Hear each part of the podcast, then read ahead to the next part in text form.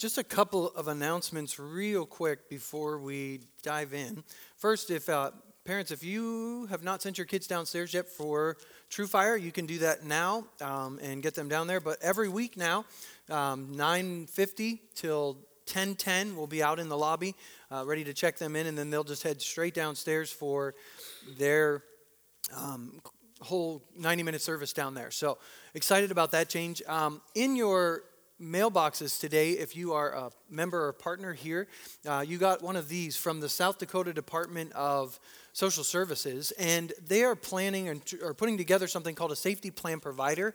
I didn't realize that there wasn't a date on here, so there was nothing in the program, but the next 2 weeks it'll be in there, but it's on August the 19th. There's an informational meeting about it, August the 19th at 12:15, and then again at 7 o'clock that night. Both meetings are the same, and so if you read through that later on, not during the sermon, not right now, because you can't read and listen to me, so as you read that later on, if you're interested in it, we'll put that date in the program and send out some more information on it. I do believe it's on our church website calendar also. You can find it on there. And it's at the First United Methodist Church, so please be watching for that. Also, we're going to be moving the date of our family meeting from August 11th. There's a few things that we want to do at the board meeting prior to that meeting. And our board meeting is scheduled that week on like the 15th. And so we'll try to get that date out to you as soon as we can when we get that changed. And I do want to, one more time, today is day, I don't know what day, 15, I think it is in the book. And I read it actually yesterday. I don't know why I read day 15 yesterday, but it's on bitterness and unforgiveness. And so I'd encourage you to read with us during this time, because it really is preparing my heart, at least, for thinking through eternity. Not just looking at life today, but looking at life through the lens of eternity and preparing our hearts for the State Fair outreach. And so hope you've been a part of that. And if you haven't, just start on day 15 and go with us. So today, our series, First Love, is actually going to transition. Today is going to be the last day of our First Love series from Revelation chapter 2. It's part 6. And we're going to transition beginning next week into a series that, as I said earlier in the service, is Seek First. So first loved, seek first, and seeking first the kingdom of God, and what that looks like and what that means. I'm convinced that every one of us in this room would articulate, we are seeking first the kingdom of God. The question of whether or not we are actually doing that in our lives would be the question. And that's what we're going to try to look and pick into over the next several weeks.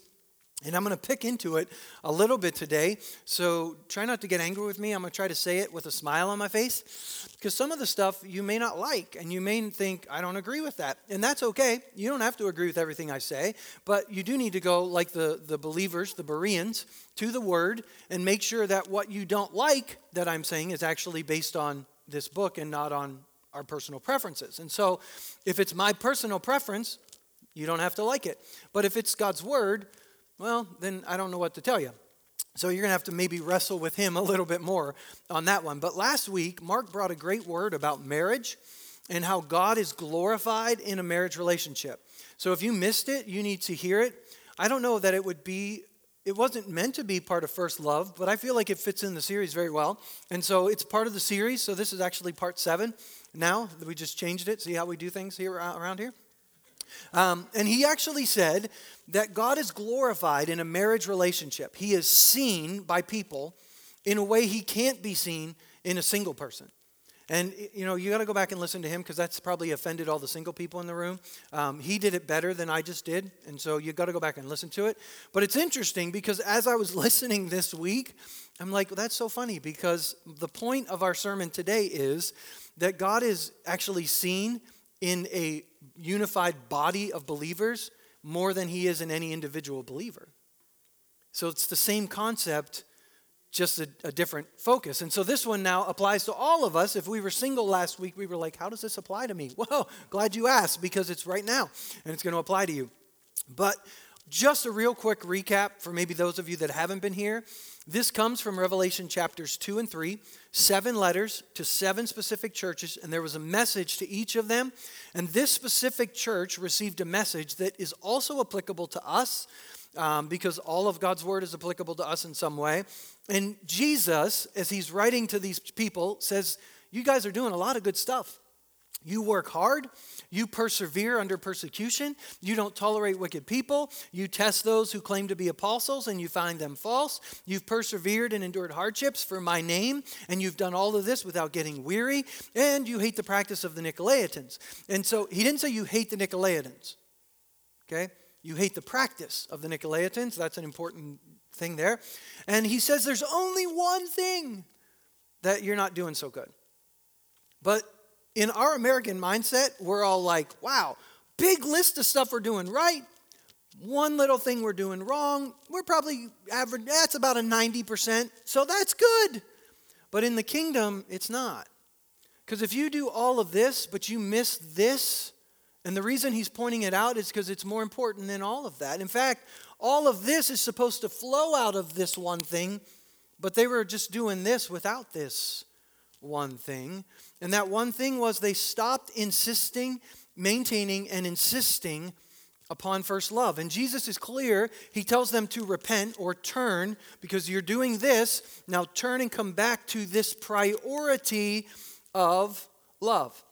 And as we've defined that word love or first, first doesn't just mean first in line. It means first as in most important. So this is not just a call to start acting the way you did a while ago. This is a call to act like we're supposed to act as we're commanded to in the book. What comes first? What's the most important priority? For some of us, we do a lot of good works, but Christ isn't really first in our lives. A lot of church today, a lot of Christians, we've accepted Jesus into our heart. We just haven't surrendered. And we sing, I surrender all, but we don't live, I surrender all. I actually go around singing, I surrender some all the time. All to Jesus, or some to Jesus, I surrender. I mean, and people are always like, why are you singing that? I'm like, well, if we're going to live it, we might as well sing it too. And it's kind of a joke, it's a parody, but it's kind of true. And what we do is I'll write a big check over here to missions, given to missions, a lot more than 10%, praise God. And we're doing it to compensate for disobedience over here. I go to church every time the doors are open, perfect attendance, but we're not loving the people when we actually go there, so compensating.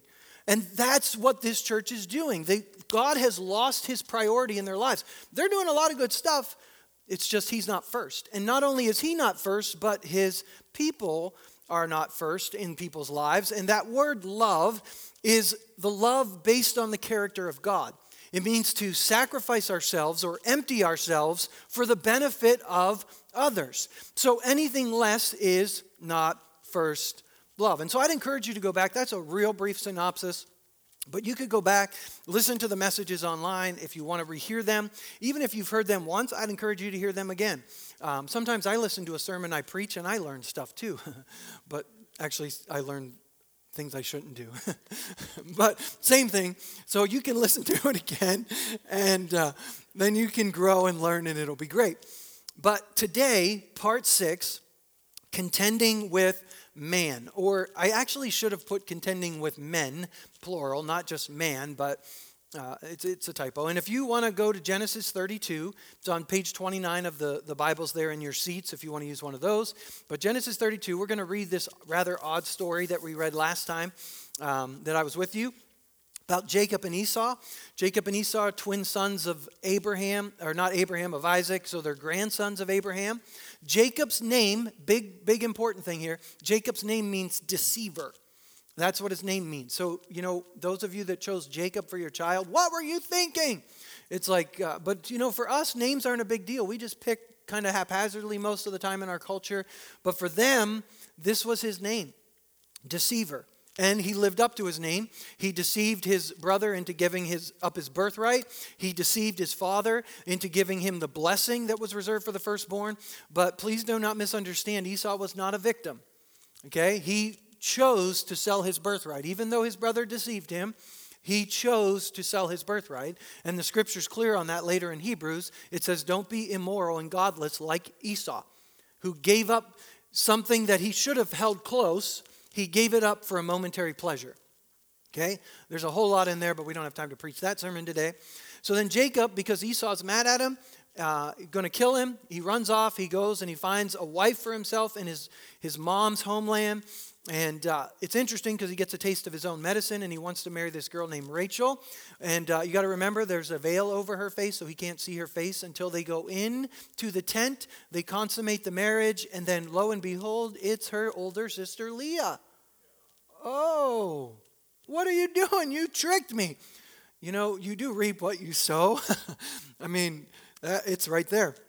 But he gets to marry Rachel too, and then there's this conflict in the family because he loves Rachel, but he doesn't love Leah, so God gives Leah children, Rachel's barren, and so it's this whole back and forth, and actually Rachel sells Jacob, who's supposed to come to bed with her tonight. I'm going to sell him to Leah for some mandrakes. I've never had a mandrake, but they must be pretty good. I mean, so that's all I'm going to say about that one. So here we are. Jacob now is coming back. He's going to reunite with his brother Esau. If I was Jacob, I would have picked a different land, but he knows he needs to come back and reunite with his brother Esau. Okay? And he comes back. The night before is where we're picking up the story. So Genesis 32, verse 22, during the night, Jacob got up, took his two wives, his two servant wives, and his 11 sons, and crossed the Jabbok River with them. After taking them to the other side, he sent all of his possessions. This left Jacob alone in the camp. And a man came and wrestled with him until the dawn began to break. When the man saw that he would not win the match, he touched Jacob's hip and wrenched it out of socket. The man said, "Let me go, for the dawn is breaking." But Jacob said, "I will not let you go unless you bless me." "What is your name?" the man asked. He replied, "Jacob." Listen, "Your name will no longer be Jacob," the man told him. "From now on, you will be called Israel, because you have fought with God and with men and have won." "Please tell me your name," Jacob said. "Why do you want to know my name?" the man replied. Then he blessed Jacob there. Jacob named the place Peniel, which means face of God. For he said, "I have seen God face to face, yet my life has been spared." The sun was rising as Jacob left Peniel, and he was limping because of the injury to his hip.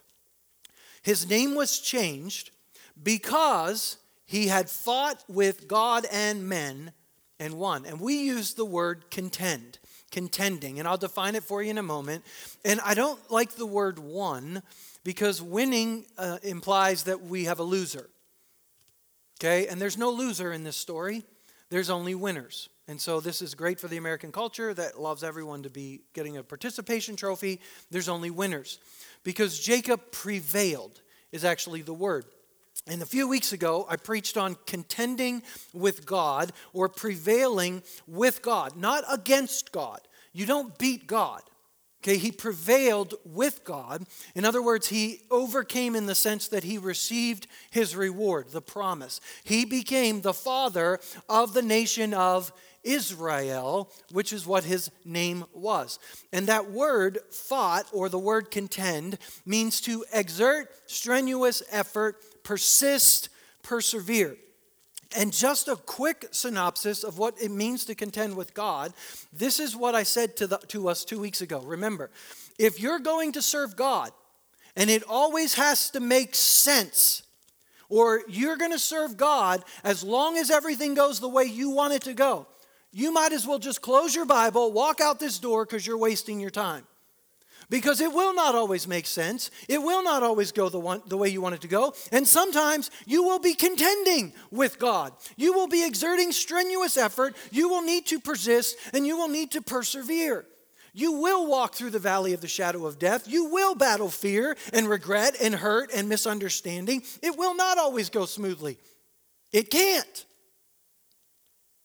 It can't. And there were three principles I gave you to overcome or prevail with God as you contend with God. One, you have to be willing to be alone with God. And that doesn't mean you just have a quiet time every day. It means you have to be willing to feel abandoned by everyone. You have to be willing to get your feelings hurt. You have to be willing to walk through wilderness seasons when it feels like you're alone. And if you're not willing to do that, you're not going to make it. Because there are going to be those moments, but he is always with you. And when you feel alone, you remind yourself, I am not alone. You have to be willing, number two, to be broken. I know in our culture, the reason that bad stuff happens to me or the reason that things aren't going right in my life is always someone else. I mean, my marriage is a mess because of my spouse. No, we learned last week, your spouse is not the problem in your marriage. You are. At least you're the only part you can do anything about. But we want to deflect. We want to blame everyone else. And there's not a willingness to be broken. We have to be willing to be broken. And we have to be willing to hold on to the end. Because sometimes, in fact, all of these in Hebrews chapter 11 who were commended for their faith didn't even see what they were promised. They died without seeing it. Are you willing to die without seeing what you've been promised? You have that kind of faith in God? And the only way to get that kind of faith in God is to exert strenuous effort, persist, persevere, contend. So, contending with God, but now contending with men and prevailing is a little bit harder. I mean, I know that some people contend with God and they get offended at God and they walk away from God because God didn't come through the way they wanted him to come through and they don't persist and persevere. But for the most part, we don't have a problem contending with God because he's perfect and he loves us and he demonstrated it. But contending with men, that's a whole nother story, isn't it? Because men are imperfect. We're not perfect. And yet we claim to be okay with that. But in reality, a lot of times we're not okay with that. And that's what we're going to talk about today, how to contend with men and overcome. And again, contending with men and overcoming is not about winning over them or overcoming them. That's not what it means. It has more to do with me than it does them. Just the same way that overcoming God did not have anything to do with God. It had everything to do with me. And as I learn to contend with God and men, our identity gets formed. Okay, Jacob's name, don't miss this. Jacob's name got changed because he contended with God and men and he prevailed. Our identity as believers is formed as we contend with God and men and prevail. Now, our identity is set in the cross, but it gets formed in reality through strenuous effort. Through many hardships, we enter the kingdom of God. So this isn't about being right. This isn't about putting people in their place. This isn't exalting ourselves or even learning how to fix other people. This is about how to let other people bring out in us the character of God instead of the reactions of the flesh. That's what contending with men is all about. So to start, let's look at 2 Corinthians 5:17. If anyone is in Christ, Christy talked about this at the keyboard today. The new creation has come. The old is gone and the new is here. It's done. You cannot add anything to your identity in Christ. It's set because of what he did for you. But you can let it come out of you into reality where everyone else can see it. Okay, that's what is happening when we contend with men. And so I believe that we enter the kingdom, as the Bible says, through hardship and difficulty.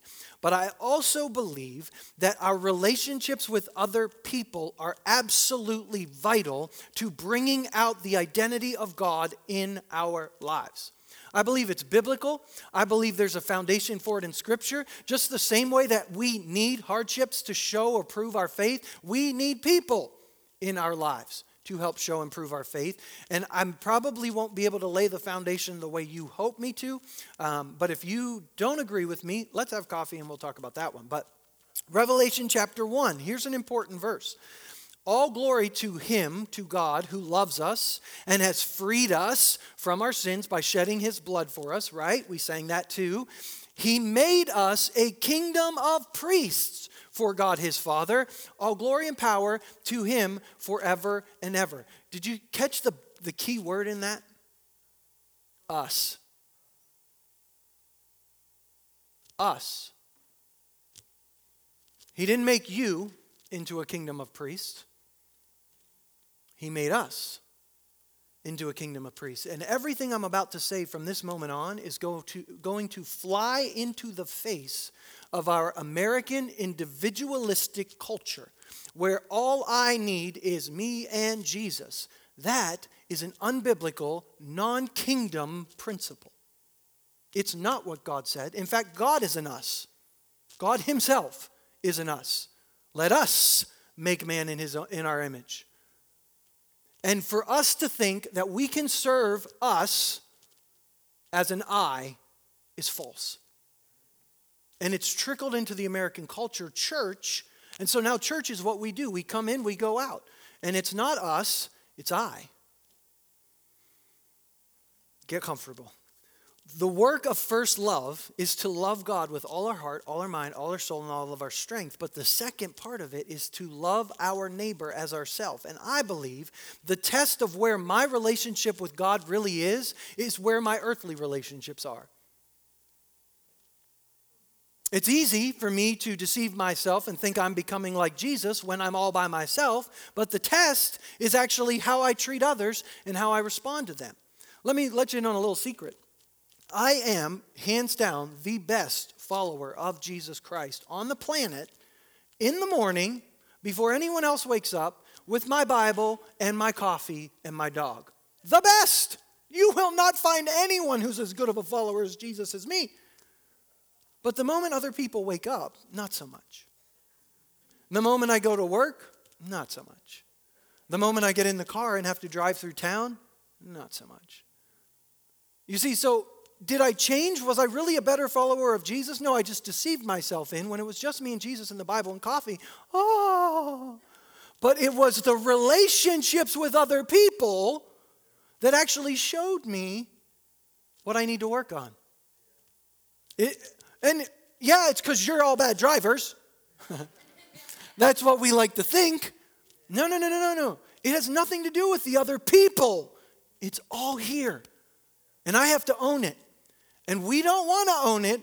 We want to push it down. In fact, we isolate ourselves from the body of Christ because we've been hurt in the past, and so I don't want to get hurt again, or I don't really need anybody, which, by the way, the Bible says we do. We'll get to that. And so, but we need resistance. That's the only way you grow. As a coach, no pain, no gain. If you don't push yourself beyond what you pushed yourself yesterday, if there's not resistance, if there's not pain, good pain, you don't grow. And so for us to think that we should all be monks with our Bible somewhere and be the best followers of Jesus, that's false. The same way you need hardships and trials to enter the kingdom, because that's where your faith is tested, you need other people. You need lots of imperfect ones. You don't just need perfect people. Because I know we all go to church and we all have certain people in the church that we hang around and talk to because they're like us and they don't rub us the wrong way. Those good people won't help you. You need the imperfect ones around you because that provides the resistance you and I need to not deceive ourselves. See, when Jesus taught on this in Matthew chapter 7, the most misunderstood scripture in all of the land, judge not because you will be also judged. And Jesus says, why are you looking at the speck in your brother's eye when you have a log in your own eye? Deal with the log in your own eye so that you are able to see the speck in your brother's eye. And what we misunderstand is it's not about the speck at all. In fact, the reason I see the speck is because of my log. Does that make sense? So I don't even need to deal with their speck. What I need to be dealing with is, why does the speck bother me? That's the log. Does it make sense? We see the flaws of other people. Some people think they're prophetic because they can see flaws in other people. You're not prophetic, you're human. Everybody can see flaws in other people. Why do the flaws in other people bother us? That's the log we need to deal with. Because if we don't deal with it, we're going to go to them and we're going to poke their eye out, trying to get that speck out. And we have made that passage of Scripture so many things. And so many of us have contended with men, but we've gotten weary. Because we've gotten bitter, we've gotten offended, we've gotten hurt, we've withdrawn, we've isolated, we've given up on those people. And we give all these spiritual excuses like, I'm a private person. I'm a private person. I'm private. And I'm just going to serve God in my unbiblical, isolated way, which goes against the nature of God. God is glorified in kingdom community. I'm going to show you. Jeremiah 29:11. We're going to start there. Mark preached this just last week. I know the plans I have for you, declares the Lord, plans to prosper you and not to harm you, plans to give you a hope and to give you a future. And we put it on a graduation card. Where are our graduates? Graduate up there. Oh, God has plans for you, graduate. I put it on your card and he's got plans for you. And the problem is we miss the most important word in this passage. You. You're like, well, we didn't miss it. You. But see, in English, the word you, singular, and the word you, plural, are the same word. In Greek and Hebrew, not so much. So if you go to a Greek or Hebrew Bible and you look up words, you understand some of the promises that we take out as individualistic Americans, God has plans for you, individual, are actually God has plans for you corporately. And so we serve God individually. Yay, I serve God individually when all his plans for you individually are actually corporate. Because he gets the most glory from corporate. It doesn't mean he doesn't have individual plans for you. Don't get me wrong. That's not wrong. What Mark told you last week about the individual plan, and the individual plan he had for you last week was your marriage. I mean, how about that? It's the same concept. And by the way, if you don't go out and buy an English or a Greek or Hebrew Bible, because I think we would read the scriptures different if we knew which yous were plural and which yous were singular, because it changes everything. I mean, it really does, because it forces me to be in relationship with people that I might not want to be in relationship with. It's my preference, but if it's a plural you and I want to receive the promise of that, I better get in relationship with plural you. Make sense? Just buy a King James Bible. I texted you this. You didn't even respond. I thought for sure you'd be curious. I finally found a use for the King James Bible. It's not just a decoration. King James Bibles actually translate you singular and you plural differently. They do. Whenever it says you, ye, or your, that is plural. I have to look because I don't read King James enough to know. Whenever it says thee, thou, or thy, that's singular. So you can actually test it. Just get a King James Bible. Keep it on the shelf. I mean, if you want to read it all the time, praise God. But, whenever you want to know when you read you in the Bible and you can't tell from the context, just grab King James, open him up, and you'll find out. Plural, singular. And it should change everything for you. Because as a church, we have been telling you and saying as a part of our church, God goes after the one lost. He goes after the one. He's all about the one. But don't forget, he goes after the one to bring them back into the fold. And so, yeah, we go after the one. We're all about going after the one, but going after the one to bring them into the us. And us isn't just Restoration Church. Us is every church, every believer, every person who's in the kingdom, us. It's way bigger than just this little group. And that's what God's bringing us into. In Ephesians chapter 3, God's purpose in all of this was to use the church to display his wisdom in its rich variety to all the unseen rulers and authorities in the heavenly places. This was his eternal plan carried out through Jesus Christ our Lord.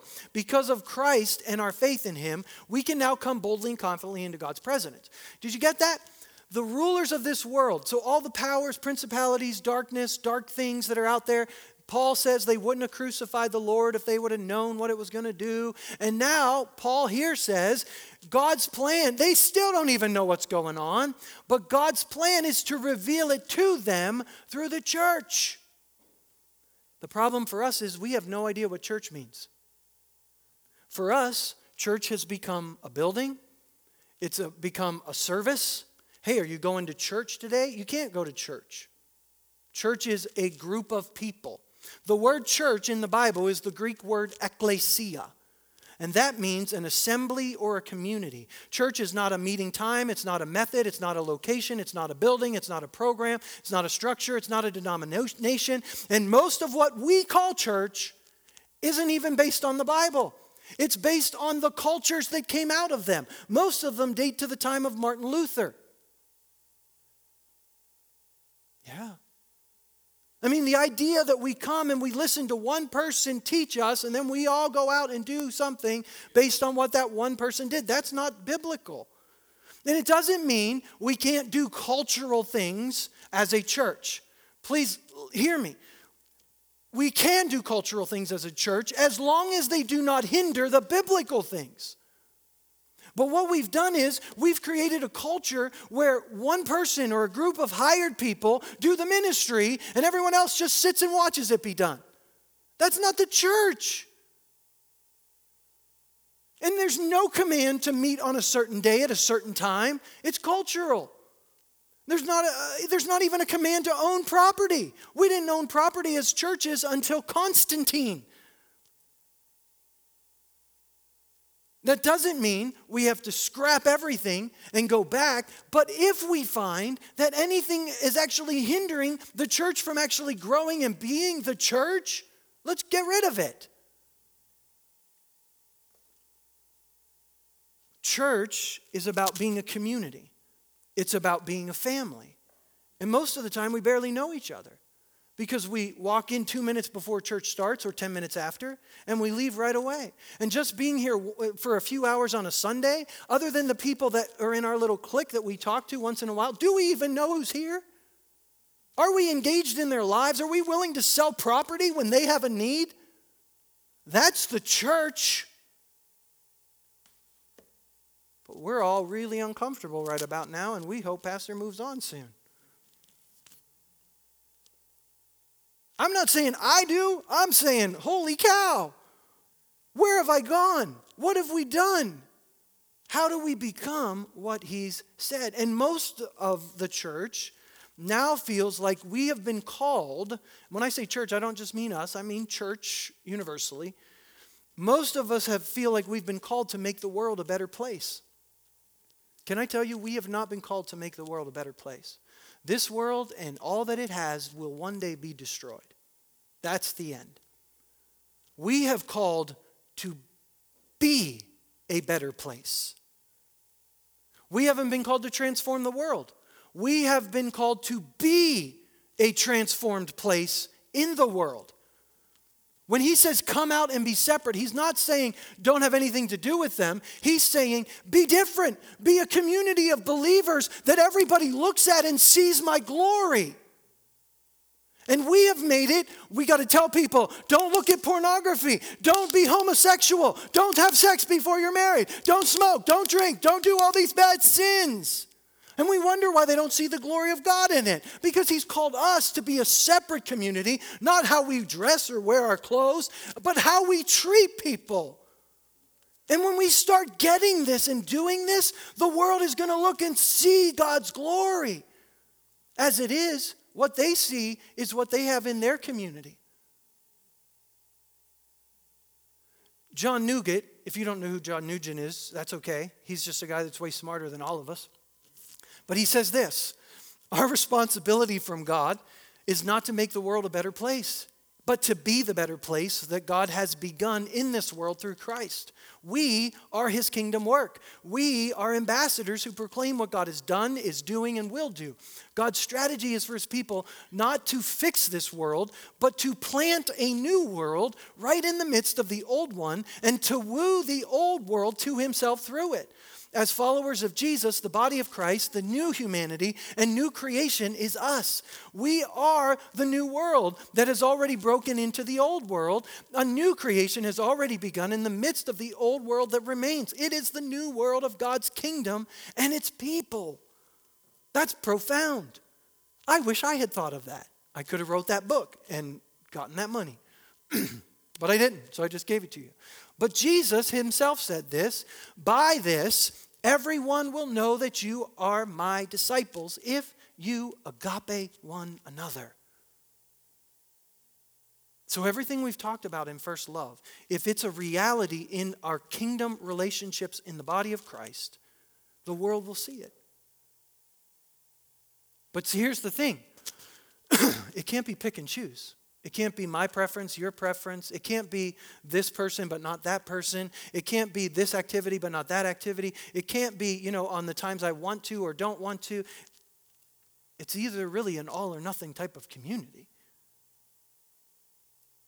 In John chapter 17, Jesus said, Father, I and them and you and me, so that they may be brought to complete unity.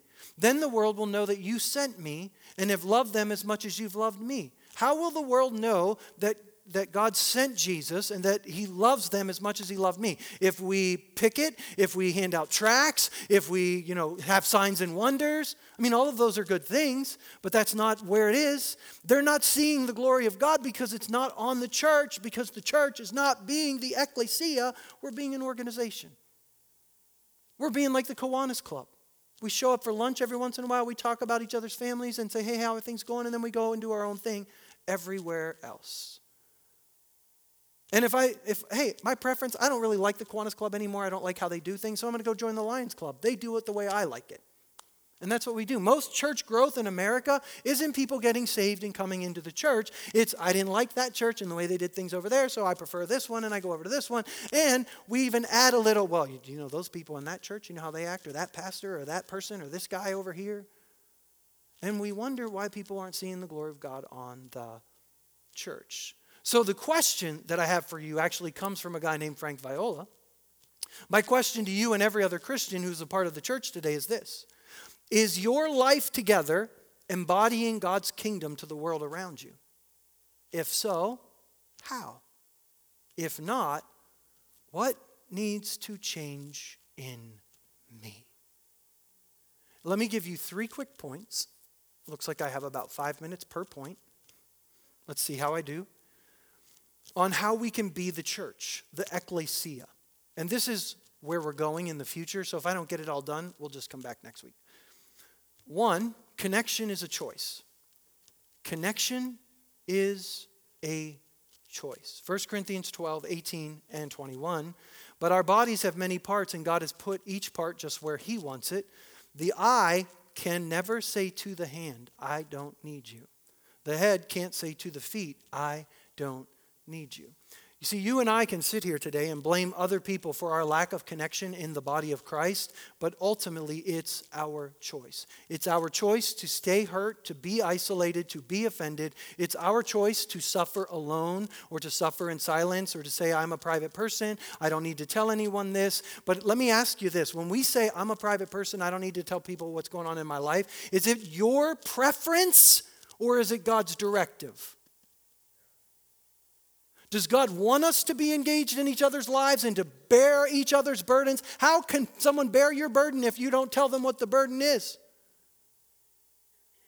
And I know we'll be like, oh, well, but you got to be wise. You can't share your burden with everybody. You might get hurt. Okay, let me say this as super nice as I can. Jesus warned us we're about to get hurt. And you know who's going to hurt you? Your brothers and sisters in Christ. They're going to hurt you. Settle it now. They're going to do it because here's a little secret. You've already done it and you're going to do it again. You have already hurt brothers and sisters in Christ. And I don't say that to condemn you or make you feel guilty, but as a reality. Everyone in this room has hurt someone in the church. We've done it and we'll do it again. Hopefully we'll get better at it. But chances are it's going to happen. And we say things like, well, I've tried to connect to that person in the past. Have you tried 490 times yet? Because if we're supposed to forgive 70 times 7 times, I would guess we're supposed to try to connect 70 times 7 times. I wish I could sit here today and say, well, yep, that's me. Follow me as I follow Christ. And I'm sitting here today saying, guys, it's time we start following Christ together. If we see a need in the body, but we don't respond to the need, how can God's love be in us? And we all have our reasons and excuses for not connecting to the body or not stepping out or doing whatever God's called us to do. But I want you to imagine today you are standing before Christ. It's Judgment Day. You're at the judgment seat of Christ. All of us as believers will stand there. And I want you to take that excuse, that reason you have in your mind for not connecting to the local body of Christ, and I want you to voice it right now to him. And if you feel like that's going to be an embarrassment for you on that day, stop using it today. Because I don't want you to be embarrassed on that day. I'd rather us be a little embarrassed and uncomfortable today than on that day. So if we're not going to do step one, connection is a choice, you and I should just close these doors and stop it, because our meeting together is actually doing more harm than good. It's actually bringing a reproach on the body of the Lord Jesus Christ. That's what Paul said to the Corinthian church. When you are not actively showing love to each other, what you're doing is more harm than good. Now, he didn't tell them to close the doors. But if we're not willing to repent and make this a connection as a choice, we should scrap it and start over. Galatians 6:10, therefore, whenever we have the opportunity, we should do good to everyone. Everyone. That's our calling. We should do good to everyone. Every time there's an opportunity, we should do good.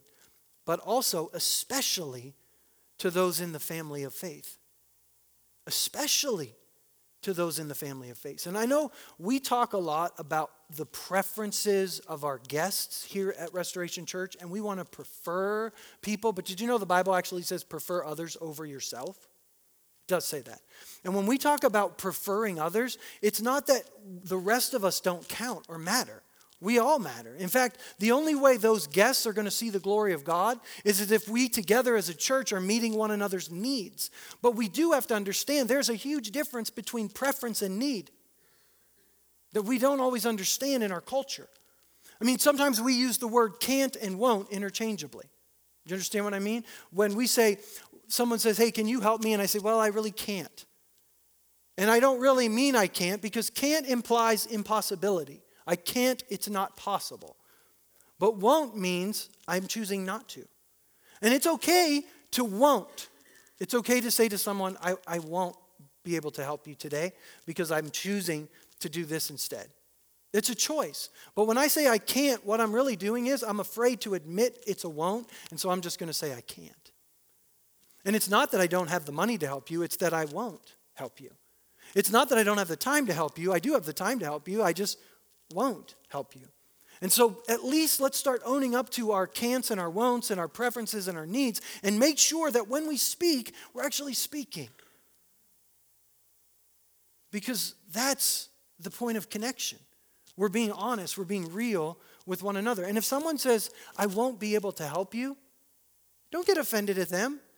If they have chosen to spend time with their family or have chosen to do another activity and they won't help you this time, they won't help you this time. Maybe don't ask them on the day of the event next time. Maybe give them a week's notice. And maybe they'll be able to help you that time. But see, that's what we do. We're like, hey, I totally forgot I had this thing, even though, so would you help me? No, I won't be able to help you. Oh, you call yourself a Christian. Don't look at the log in my eye that I have no time management skills, or I should have wrote that on a calendar, or it's nothing to do with me. It's all your fault. That's how we act in the body of Christ. Someone said they wouldn't help us, so we just go to another church because that church never helps. One time. I know, it's getting a little real, so let's move on. Number 2, staying connected is a choice. 2 Corinthians 5:15, he died for everyone, Jesus, so that those who receive his new life will no longer live for themselves or their preferences. Instead, they will live for him who died and was raised for them.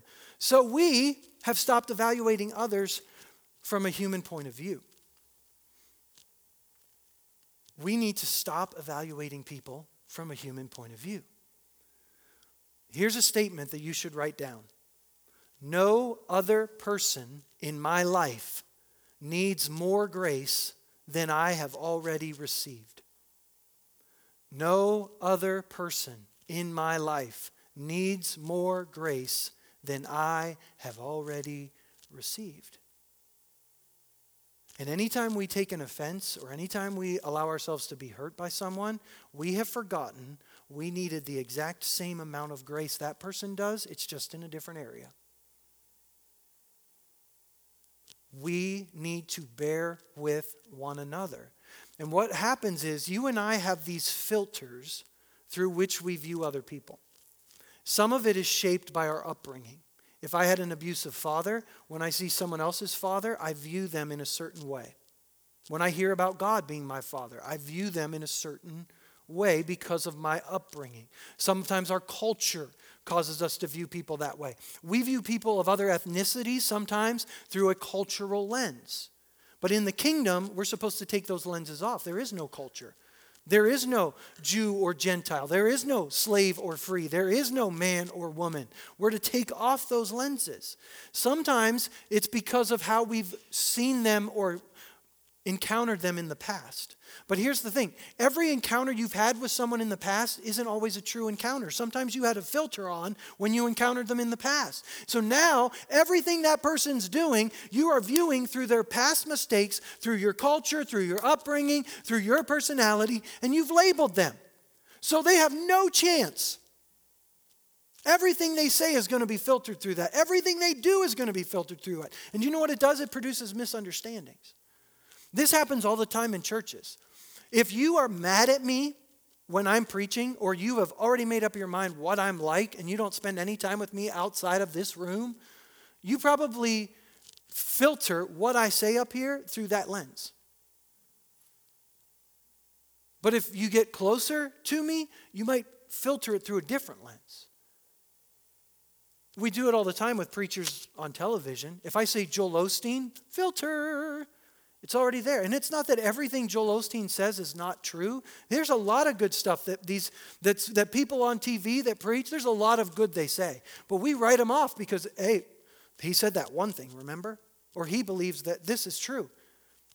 It's just crazy the way the church world has become. So how do we learn to act? I'll give them to you real quick. When we disagree with someone, here's step one. Check your filter.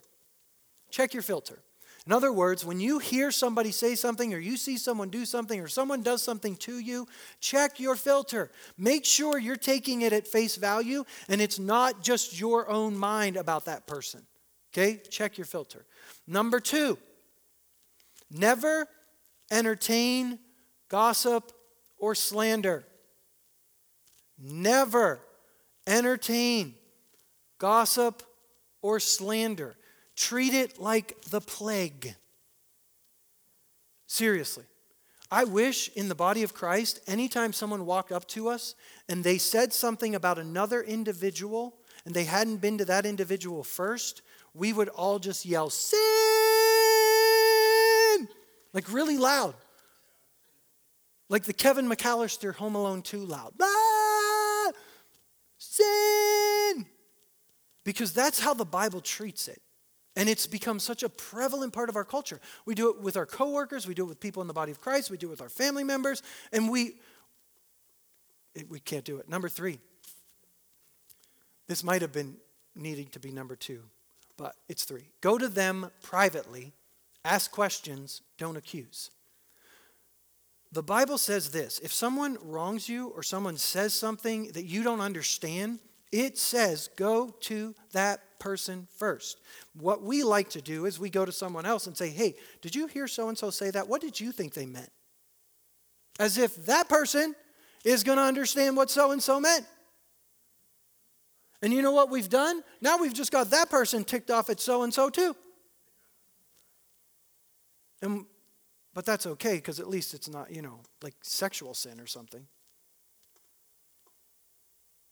Number four, don't use sarcasm. Okay, don't let it become personal. Stay on topic. Talk about what happened. Talk about the issue. But here's what happens in human nature. When we're having a discussion with someone and we feel like we're losing the discussion, we go for the character. Well, you always act like that, or you never say you're wrong, or you this, or you're. We attack character instead of staying on the topic.